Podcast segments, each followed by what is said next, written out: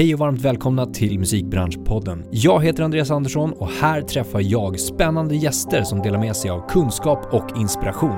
Podden produceras av BMG Education som är musikbranschens digitala kunskapsarena med utbildningar, kurser och coachning för dig som vill utveckla din karriär. I dagens avsnitt träffar jag fantastiska Sedwin Sandanam. Han har i snart 20 år varit konstnärlig ledare, dirigent och samordnare för Tensta Gospel Choir. Vi pratar om allt från entreprenöriella skills och egenskaper, vad det är och hur en själv kan definiera det. Vi pratar om ledarskap, att ge av sig själv för att skapa och få förtroende. Vi kommer även in på själva definitionen av musikbranschen. Vad innebär det? Är definitionen kulturella yttringar som sätts in i ekonomiska system? Är det två sammanflätade delar eller separata delar? Det här och såklart mycket mer i ett härligt avsnitt. Välkomna! Välkommen till Musikbranschpodden Sedwin Sandanam. Tack så mycket. Hej. Mår du bra? Ja, Ja. jag mår bra. Härligt. Vi pratade om att du var på konserter igår. Ja, Ja, på Fasching. på Fasching. Mm. Mina gamla hoods. Ja, eller hur? säga. Där du också har jobbat Ja, sen tidigare. i fyra år jobbade jag där. Okej. Eh, som, jag började som eh, klubbansvarig. Mm. Skulle boka klubbarna där. Och sen så eh, blev jag marknadsansvarig för Fasching och sen även jazzfestivalen. Okej. Jättekul att ha dig här i alla fall. Ja, det är sjukt kul att Eh, vara här. Ja. vi, har suttit och snackat lite här innan och, och, och jag nämnde det att eh, du har inte träffat mig, du har ingen aning om vem jag är. Eller ja, du har någon aning om det eftersom vi har mejlat. Ja, ja, men precis. Ungefär det. Ja. Eh, men, men jag har ju nästan lärt känna dig känns det som. Ja, men dels har jag ju fått göra lite research. ja, Och sen så har jag ju fått lyssna på ett sommarprat som du har gjort. Just det. Ja. Och sen så har jag ju sett dig live ganska nyligen. Eh, när ni hade konsert med Tensta Gospel Choir. Ja. Eh, och där så, så var du väldigt personlig och väldigt liksom gav mycket av dig själv. Ja. Och det, jag fick liksom lära känna dig lite grann kändes det som. Ja, men det är skönt att du säger det också. För att jag- jag bara tänker, på ett sätt så är det så här, lärt känna mig, har du verkligen det? Nej, inte, inte jag- på det sättet utan Jo, men, men det är det jag nog tänkte säga, så här, har du verkligen det för att jag stod på scen? Men så som jag känner mig själv och så som jag var på scen eller är på scen så skulle jag nog säga att ja, du har lärt känna mig. För att eh, jag känner inte att jag går in i liksom en karaktär eh, när jag kliver upp på scen. Nej. Jag tror att många tar fram en viss sida hos sig själv när de kliver upp på scen. Och, och det är skönt att vara i en karaktär. Ehm, och det är klart att man är det om man spelar teater. Eller, men, men, men ja, det där är väldigt mycket jag. Och det jag delar med mig är väldigt mycket mina funderingar. Sammanflätat då såklart med Karens funderingar. Ja. När vi har samtal innan och sådär. Det är väl säkert lite därför jag fick den uppfattningen om att så här, men det där är du på Ja. något sätt. Att det inte är den liksom, påklistrade rollen på något sätt. Och det är, det är ju ett enormt erkännande på något sätt när du säger det. Så det känns, det är kul. Ja. Och det var en fantastisk konsert. Yeah. Det Ja. var eh, så bra, det var riktigt, riktigt bra. Jag tänkte jag ska börja med en liten kort beskrivning av dig. Uh, all right. Ja. Istället för att du ska få göra Ja, det. ja. Eller en kort beskrivning som i, i textformat som inte jag hittar på utan det här står nog på, på, på nätet så att säga. Right. Ja. Jag tror att det står på Tensta Gospel Choirs hemsida. Ja. Ehm, att du sedan 2005 är konstnärlig ledare, dirigent och samordnare Eh, ja. för körens 50 medlemmar. Och ni har stått på scenen på Kungliga Operan, uppträtt i Allsång på Skansen, sjunger för kungen, påven, you name it. Det är Ja. väl den klassiska som, som presenteras att det här är Tensta Gospel Choir. Just Det har gjorts en, det gjorts en film Ja. om det också. Eh, och flera av eh, samtidens stora artister står det också. Ja. Bland annat Sabina Dumba Lykkeli har haft sin hemvist i kören. Just det. Ja. Är det en bra Eh. sammanfattning av Alltså, nej. För att, så här, ja, det där är saker vi har gjort på något Mm, sätt. mm. Det är liksom prestationer. Eh, och det är någon sorts CV. Men frågan är hur intressant den är. För det skulle ju lika gärna kunna vara att så här, vi har gjort allt det där men bara gått omkring och fördärvat människor med ja, dålig exakt. musik eller tråkiga budskap och sådär. Så mer liksom vad ni står för, vad ni vill förmedla Ja, för mig är det intressantare. Ja. Ehm, och det är väl kanske det. Eh, det är i alla fall ambitionen att det är det vi kan liksom, nå ut med. Att det, det vi gör eh, inspirerar andra människor. Men, eh, men jag, jag har ju varit konstnärlig ledare och dirigent. Jag har ju varit verksam i, i Tensta-kyrkan längre än så med körledarskap. Jag tror att jag har hållit på som körledare i snart 20 år, typ 19 år. Något sånt där. Mm. Ehm, och i början så var det verkligen sådär. Jag var dirigent, konstnärlig ledare, samordnare. Gjorde allt liksom. Gjorde affischer och sådär. Nu sen eh, två år tillbaka så har vi en riktig kick-ass samordnare som heter Sandra. Eh, som är körmedlem. Och det är rätt skönt. För då blir det lite struktur och ordning på kören också. Det är Mm. ganska många att hålla reda på. Mm. Mm. 50 pers och sen musiker. Och, Ja, exakt. Ehm, men eh, och sen så har vi gjort alla de där grejerna, det har vi ju. Eh, och det är jätte, jättekul. För vi pratade lite inför vårt samtal, eller vi- vi har mejlat lite grann om det. eh, Och vi pratade om det här med entreprenöriella egenskaper. Ja, bland annat. Och att vi kunde prata om det för att det, det, det krävs ju ändå ett slags driv, ett slags eh, engagemang och lite grann de egenskaperna som, som en entreprenör har för att eh, driva sådana här projekt framåt ja, och fortsätta. Alltså vara ihärdig ja. under så lång tid framåt också.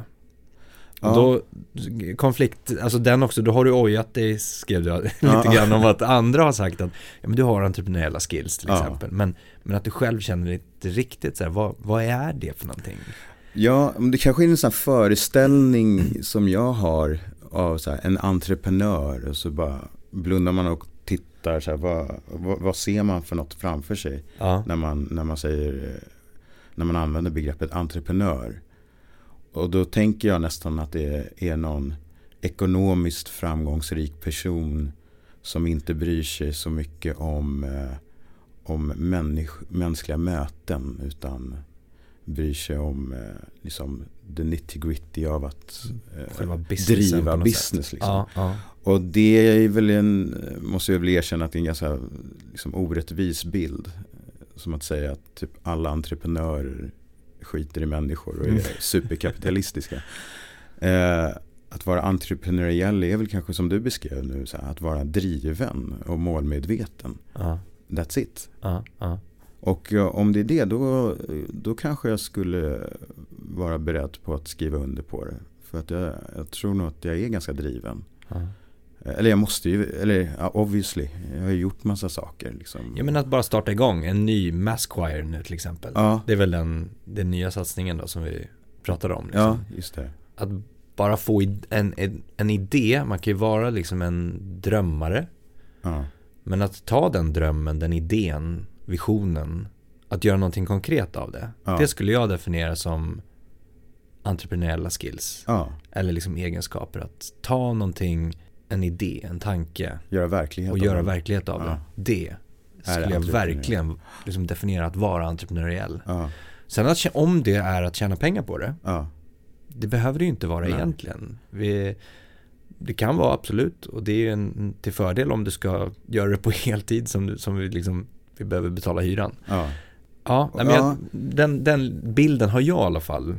Av att vara, ja, jo men, men, då är, men då blir det också intressant när det gäller Tensta Gospel Choir. Ja, Eh, för att där tycker jag det är väldigt spännande. Jag skulle ju kalla mig själv för ganska rastlös. ja, Eh, för att jag vill göra saker hela tiden och hitta på nya saker. Så här. Men med Tensta Gospel Choir så på ett sätt så vet jag inte hur mycket vi utvecklas. Det är liksom, vi gör inte saker så här, nu ska vi, i år ska vi göra det här. I år ska vi ta nästa steg, nästa steg, nästa steg. Jag, menar, jag har pratat om att så här, eh, nu vill jag börja jobba på vårt album. Börja spela in och skriva egna låtar. Det har jag sagt i kören i typ sju, åtta år. mm, Och då känner jag så här, "Nej, nu måste jag sluta prata om det. För att jag kommer ingen vart med det där. Liksom. mm, mm. Så där skulle vilja säga att så här, där är vi i någon sorts ekorrehjul och bara gör det vi gör. Vi, vi ses varje måndag och träffas och sjunger. Eh, och sen så får vi någon förfrågan om att göra en spelning. Och så tänker det där verkar kul, vi gör det. Mm. Och så har det varit. Men det är lika kul varje år. Det är lika kul varje måndag. Och det verkar vara när jag frågar körmedlemmar vad är det som driver dem. Så här, det är måndagarna. Så där är det inte så entreprenöriellt. Utan Nej. då är det den här vardagen. Där är det en Inom citationstecken. Liksom. glädje att ses och få uttrycka sig i det kreativa som Ja. är drivkraften på något sätt. Ja. Du gör ju massa andra saker också som vi, som vi kom in på. Vi, ska, vi, vi kommer prata om det lite längre fram också. Men jag tycker att det är väldigt ballt att du är ju inte skolad inom sång eller Mm, kör eller det tekniska liksom bakom, eller hur? nej. Jag har gått ett år på Kulturama. Ja. Afrosång. Ja. Men ändå vara den här konstnärliga ledaren och dirigenten. Mm. Hur ser du dig själv i den rollen? Att liksom, Alltså jag har haft ganska mycket komplex kring det. Eh, känt mig ganska liten. Att du inte har kunnat det För att tekniska jag inte, liksom. precis. För Okej. jag läser ju inte noter och Nej. spelar inte piano. Och jag sjunger inte så värst bra skulle jag säga. Eh, alltså den som inte sjunger skulle säga jo du kan ju visst sjunga. Men jag skulle aldrig greja en hel konsert som körsångarna gör. Eh, när jag var yngre så var jag, när jag var med i kören och sjöng. Jag var helt, jag tappade rösten helt efter en konsert. Jag var Mm, hes. För att du inte rent tekniskt. Jag kunde inte behärska det All tekniskt. Tekniskt. Ehm, och det har inte jag tränat upp heller. Och, och där kommer väl kanske min rastlöshet in. Att, här, för det krävs ju att göra sina timmar Mm. eh, av övande. Och jag blir så här, ah, men jag vill prova det eller göra någonting annat också. Liksom. Men jag har haft ganska mycket eh, komplex kring det där. Att jag känner mig lite så här imposter syndrom. Så här, här kommer jag i körledare och Mm. och vet inte vad jag gör egentligen. Eh, särskilt om man kommer in i så här, möter någon eh, dirigent eller körledare inom den klassiska världen. Så bara, åh gud, titta, de spelar piano, de läser noter och, och vet allting liksom. Känner du att det har Mm. varit en, liksom, ett hinder i vissa fall där du inte kan kommunicera ja, men med musiker eller kommunicera mot kören kring vad vill vi uppnå här? Alltså, en av de grejerna jag har funderat på kring det där, alltså delvis att jag inte har varit så skolad, det, jag har ju kommit undan ganska långt, för det finns ganska länge, jag har kommit undan ganska länge med det där. För att det finns ju också ett annat element i musiken som inte bara är det tekniska. Jag tror att det tekniska är verktyg för att kunna hitta ett uttryck. Mm. Eh, Men där kan jag känna att har jag förstått att jag är ganska duktig på att få fram uttryck och få fram det personliga uttrycket i, eh, hos eh, människor. Mm. Både musiker och, och, och men framförallt sångare. Just när det gäller gospel så är, handlar det väldigt, väldigt mycket om just uttryck. Mm. Att, att få, få uttrycka sig själv och hitta sin egen ton. Så att det är liksom en kör, en gospelkör består av 40 olika röster. Medans jag tror att i klassiska musiken så har vi, kommer man överens om att det är den här rösten vi vill ha. Ja. Och då blir utmaningen att alla ska locka in i en typ av unison klang. Mm. Och då, då blir det lite mer mekaniskt. Mm. Eh, eh, hur man, hur man tar, tar sig an sången. Ehm, men jag har haft eh, utmaningar med att, eh, med att kunna uttrycka vad, alltså mina visioner. Ja. För att jag är begränsad i, i det tekniska. Liksom. Men då har jag funderat på senaste tiden om, jag, jag har ju också fått frågan så här, vad, vad är bra ledarskap eller vad gör Mm. mig till en bra ledare? Och då har jag funderat på, kan det vara just att jag inte kan? Mm. Att jag, jag kan inte visa exakt hur du ska sjunga. Mm. Jag kan inte visa hur det ska spelas. Och det gör att jag blir väldigt beroende av eh, vår kapellmästare, vår pianist. Jag blir beroende av sångarna i kören. För att utan dem så kan jag inte skapa. Och då på något sätt så gör vi det tillsammans. Ehm, och då funkar det. Mm. Och, och jag ber om hjälp. Ja, helt enkelt, vi gör det tillsammans. Mm. Så att jag som ledare jobbar nog mer som en sorts moderator eller ordförande för processen. snarare än att uh, visa vad jag går för. Liksom. Mm. Och kanske är det det som har gjort att våran gemenskap funkar bra och att, uh, och att vi håller på nu fortfarande Mm. 25 år senare, liksom, 26 år senare.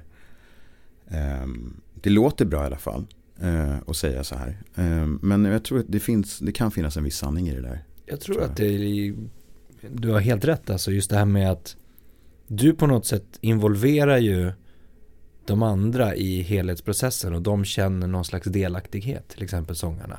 Mm. Alltså kören, de som är där. Du säger inte till dem vad de ska göra, hur de ska göra det. Mm. Och framförallt inte huret. Ja. Utan det är ju de med och, och skapar och bidrar med. Ja. Jag tänker om man ska likna det med ett företag, en arbetsplats. Där en ledare går in och säger hur någon ska skriva ett mail till någon ja. annan. Micromanagement. liksom. Exakt. Eh, utan istället involvera och, och ge ansvar på något sätt. Ja. Mm. Att det ansvaret som ges får ju personen att vilja vara delaktig Mm. och visa liksom att den kan, den är med i helheten på något sätt. Ja. Och det är väl lite det du är inne på här att liksom ni Jag- gör det tillsammans. Ja, ja, precis. Jag brukar ju Du oftast vägleder. ställa så här, när, när, när vi håller på och jobbar till exempel musikaliskt med en låt. Så uh, säger jag bara så här, nej jag är inte nöjd, det känns inte rätt det här. Så här, och så ber jag kören säga, kan ni sjunga det så som ni tycker att det borde låta? Ja. Och det är den enda direktivet jag ger. Och så sjunger de en gång till. Jag bara, där har du det. Ja. Det är ju så. Så Mm. varför gör vi det andra? Liksom? Så lite så tror jag att jag eh, jobbar. Ehm, för, att, eh, för att engagera delaktigheten helt enkelt. Mm. Då blir det, då blir det roligare. Men det krävs ju också ett typ av eh, ja, moderering. Ett ledarskap på det sättet. Förut så fick jag för mig som ledare att jag är den som borde kunna allting. Exakt. Och så brukar jag skämta och, och eh, citera en gympalärare som sa det här när jag gick i typ trean eller fyran i skolan. Var så här. Ja, det finns eh, två huvudregler här. Ett, jag har alltid rätt. Två, om jag mot förmodan har fel så gäller regel nummer ett.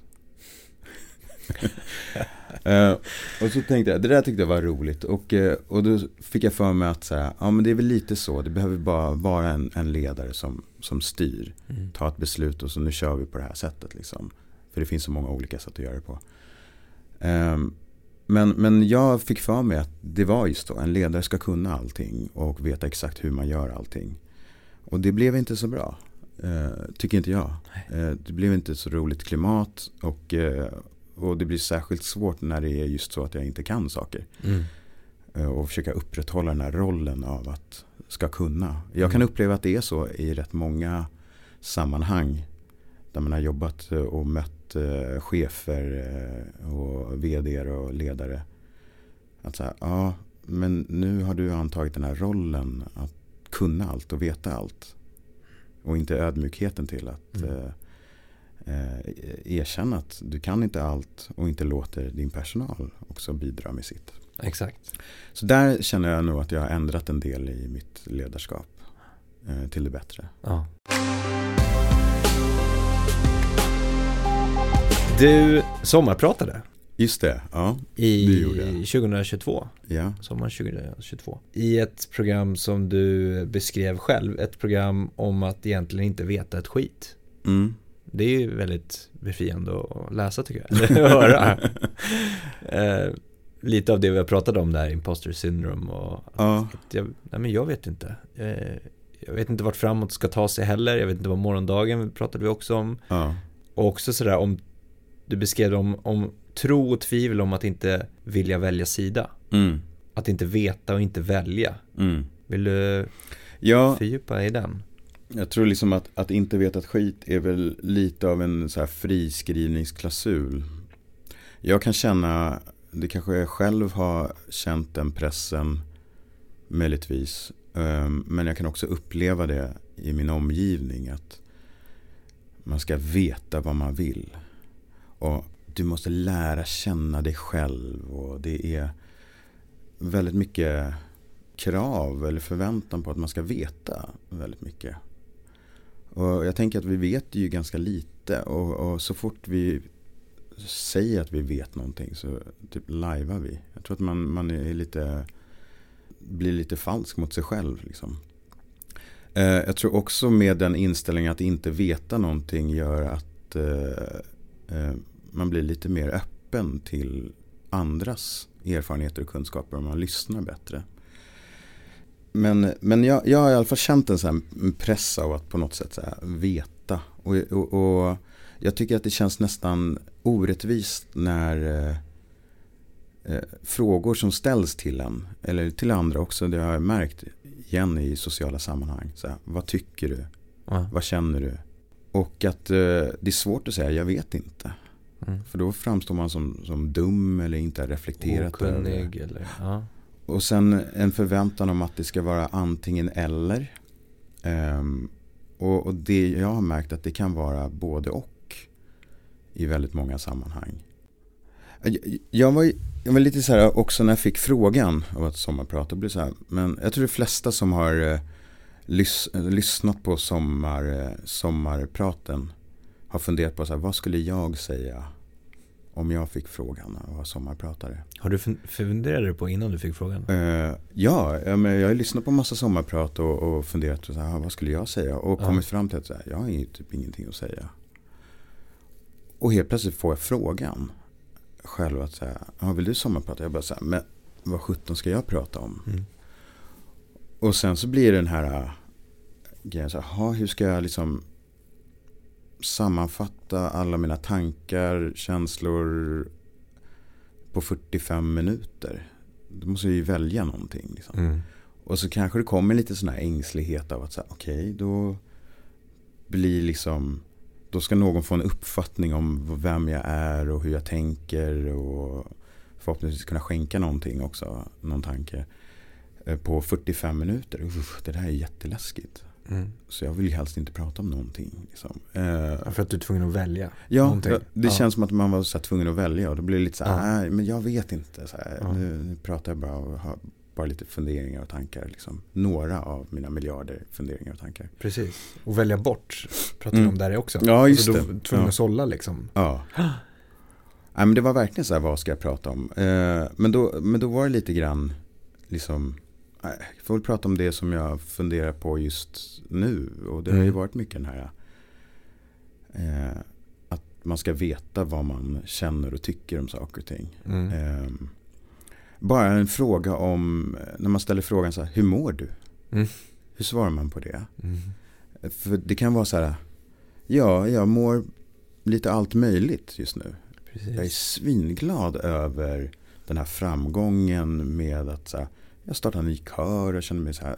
Jag får göra det jag brinner för. Men jag är också ledsen för att det är någon, någon situation i relationer som är, är lite tunga. Eller, eh, det kan vara vad som helst. Och det blir mm. så, här, så jag mår lite allt möjligt. Ja, exakt. Tack för att du frågar. Ja. Det här med att välja och inte veta, framförallt inte veta. Mm går ju lite tillbaka till det här vi pratade om kring ledarskap heller också. Mm. Att inte att inte ha koll på allting. Jag vet inte alla detaljer i det här eller det här eller det här. Mm. Det är därför jag har er. Ja. Alltså om det är medarbetare eller kören eller vad det nu är. Ja. Um, och att våga erkänna det som ledare. Ja. Att inte veta allting heller. Och inte behöva koppla på det på något sätt. Och att man kan säga så att det är, jag är ledare, det är hit jag skulle vilja mm. att vi går. Mm. Ja, hur gör vi då? Jag vet inte. Mm. Låt oss ta reda på det. Mm. Och eh, där har jag i alla fall kollat på lite olika så här, typer av ledarskap. Exempel på ledarskap. Mycket så här, att jobba i teams är en väldigt så här, en ny, uh, nytt format som verkar fungera ganska bra. Särskilt i datautvecklingsvärlden och sådär. Och då träffar du människor du aldrig träffat förut. Mm. Eh, och ska börja samarbeta. Hur gör man då? Mm. Och som jag har förstått så är det väldigt mycket en ledare som säger det är hit vi ska. Hur gör vi? Jag vet inte. Sätt ihop er teams och klura på det här. Liksom. Mm, um, Men sen kommer det också en, en knepighet till, kan jag tänka mig. Eller kan jag tycka ibland också. att eh, Sen kommer det ju till ett val också. Där det kan finnas två valmöjligheter. Tre, mm. fyra, fem fantastiska alternativ på vägen framåt. Mm. Som kan ta oss mot samma mål, samma Mm. vision som vi har pratat om. Och alla är lika fantastiska som det ser ut just nu. Sen vet vi inte förrän vi har provat. Mm. Men där behöver man ju välja också på något sätt.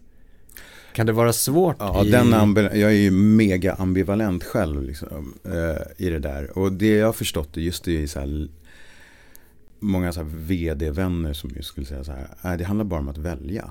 Ja, Så här, alla funkar, Ja. välj bara ett. ja, Och, och gör. det. ja, Och där, där kan det vara lite så här, mm, lite bajsnödiga konstnärer som bara, nej jag behöver känna efter lite grann. Och så, så drar jag på det här och så här repertoaren.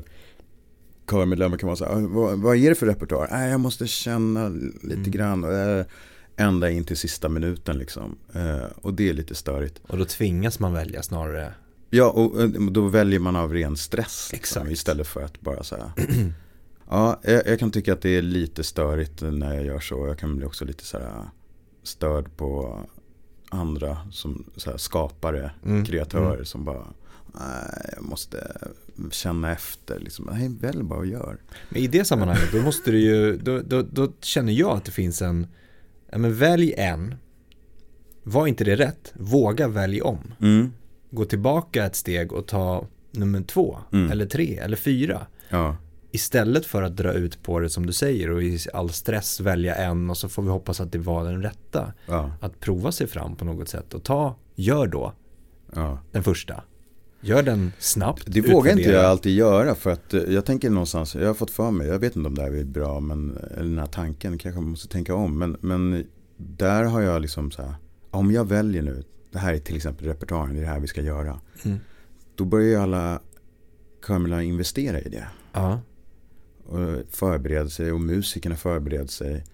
Och så kommer jag och bara, nej förresten, vi gör någon annan låt. mm. Då blir det så här, "Jaha, men nu har jag investerat tid och energi i det här. Mm. Särskilt händer det med musikerna. De blir irriterade på mig. Så här, "Va- varför? åh, nu har jag lagt massa tid här. Men det kan finnas en styrka i det, i förtroende som vi pratar om tänker jag. Fast det, det kan behöva byggas över tid. Lite längre tid. Att, eh, våga välja om. att våga välja om. Eh, Ja, Om det resulterade i att det blev till det bättre. Men då måste ju alla känna det också. Ja. I, I resultatet, i slutändan. Att säga, nej, det var bra ja, att vi valde om.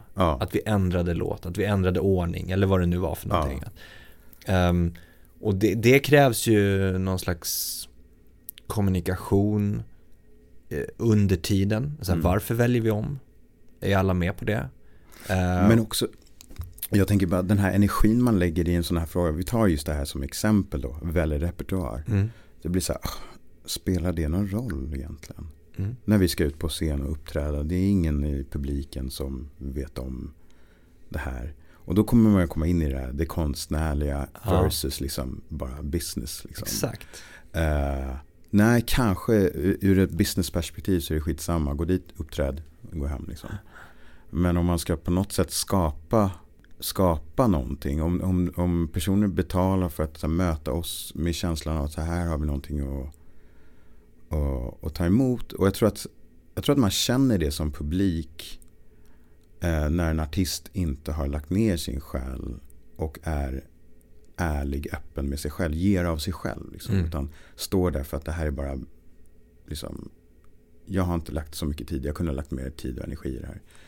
Och det tror jag skadar en artist i, långändan, eh, i långa loppet om man, eh, om man gör sådär flera gånger. Eh, men lägger man, lägger man den här tiden och energin, eh, jag tror att man, man kan känna det som publik Mm. och vilja fortsätta. Och det, det är väl kanske därför vi har fått ett sånt så här, det är ju helt sjukt egentligen, vi har inte släppt en enda låt. Vi säljer ändå ut konserthus runt om i landet. Mm. Det är hur konstigt som helst. Men jag tror kanske att det är, i början så började det nog med att det fanns en nyfikenhet. Det var lite, en liten fake story, eller här maskroshistoria. Alltså Tensta Gospel Choir och massa stjärnor som har kommit eh, ut därifrån. Och det tror jag gav oss en skjuts i början. Men sen är det upp till bevis när vi väl står på scen och uppträder. Mm. Och om det inte hade varit, eh, om inte publiken hade fått någonting av det, då tror inte jag att det hade vi hade kunnat fortsätta göra sådana här konserter.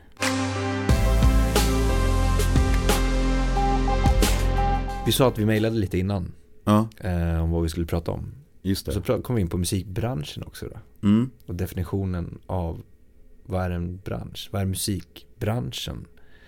Vi pratade om produkten musik Ja, versus businessen. Vi har varit inne lite grann på det också. ja men vad, jag ville fråga dig, så här, vad, vad är musikbranschen? Hur Mm. definierar man musikbranschen? Och jag tror att när jag funderade på den också så tror jag att det finns så många olika svar på den också beroende på vem man själv är. Ja, Eller vart man själv definierar sig i liksom samhället eller vad man ska säga. Vad, vad bidrar jag med för någonting? ja, Men också vad ens mål är. Vad har jag för visioner? Vi pratade om skapande processen, vi skapade om liksom produkten. Ska det finnas ett ekonomiskt, är det, är det målsättningen med det? ja. Är målsättningen med att bara sprida glädje? Mm. Då kan man göra det utan att tjäna pengar, att ha ett ekonomiskt utbyte. Men är man då i branschen? Är, Jag- det, är det musik, tillhör man då musikbranschen? För alltså, vi, jag, jag varit så nyfiken när, jag eh, fick frågan att vara med här. Och så bara, men vänta, musik, musikbranschpodden. Och så bara, vad har jag med musikbranschen att göra? Eller, är, eller jag Ja, börjar mer ja. så här, jo det finns ju en hel del av det jag gör som en del av musikbranschen. Eller i alla fall det jag har gjort. Men också så här, eller jag blir bara så nyfiken, så här, vad har jag för bild av musikbranschen? Mm. Och finns det någon sorts liksom, allmän uppfattning om vad musikbranschen är? Och så kollade jag på Wikipedia, liksom, så här, vad, vad står det där? Och då var liksom produktion, eh, vad stod det? Ja, inte- vi kan ta eh, exakt vad det stod. Definitionen av musikbranschen enligt Wikipedia då Ja. är verksamheten som rör produktion och försäljning av musikvaror och tjänster. ja. Det är musikbranschen, ja. Mm. Och då är det en produkt. Och då blir man direkt så här, men det jag gör är ingen produkt. Mm. Eh, det handlar om min själ och Mm. mina tankar. Och det här är ju inte bara jag, utan det här kan jag uppleva att jättemånga kreatörer känner. Mm. Eh, Men är den fristående, vi pratade lite grann om det också, är den, den skapande, din själ, ditt uttryck, den fristående där och då, på måndagar till exempel, ja. är den en del av Är det produktutveckling? Är det pr- produkten liksom? ja. Är det produktutveckling vi håller på med? Eller blir den produkten när den, när den sätts in i ett system och utbyts mot ett ekonomiskt värde på något Ja. sätt i form av en biljett Mm. eller en stream eller en skiva som säljs. Ja. Är det då den blir en produkt? Var någonstans blir den? Blir det en produkt liksom? Ja. Vi har inte hunnit prata om allt Nej, nej. Så. än. Så vi får köra en 2.0 om ett par år eller något sånt där. Ja, ja, det är och, bara... och, och recappa lite grann. För vi har inte ens pratat om, du har jobbat som artistmanager. Just det. Du var med ja. och signade, eller du signade Veronica Maggio Just det, ja. till Stockholm Records. Eh, du har jobbat, vi nämnde det lite grann, att du har jobbat med Sabina Dumba och management där också. Ja. Och även jobbat med Selam under ett par år. Ja. Så det har varit helt magiskt att eh, ha dig här och sitta och snacka. Ja, det var kul. Ja, jag spacade bort lite grann. Det blir så mycket tankar som flyger in och saker man vill prata. Det är jätteinspirerande att prata med dig. Jätteroligt och, och att du ville vara här. Tack så jättemycket. Tack. Jättestort tack för att du har lyssnat på podden idag. Det uppskattas verkligen. Kom ihåg att följa, stjärnmarkera, gilla, dela, kommentera för att hjälpa till att sprida kunskapen i musikbranschen. Vi vill också jättegärna höra från dig. Vilka utmaningar står du inför? Vad tycker du är svårt? Vad tycker du är lätt? Vad vill du höra? Vad vill du veta? Vad vill du lära dig? Hör av dig till oss på info at dmgeducation.se. Tack för idag och ha en fortsatt härlig dag.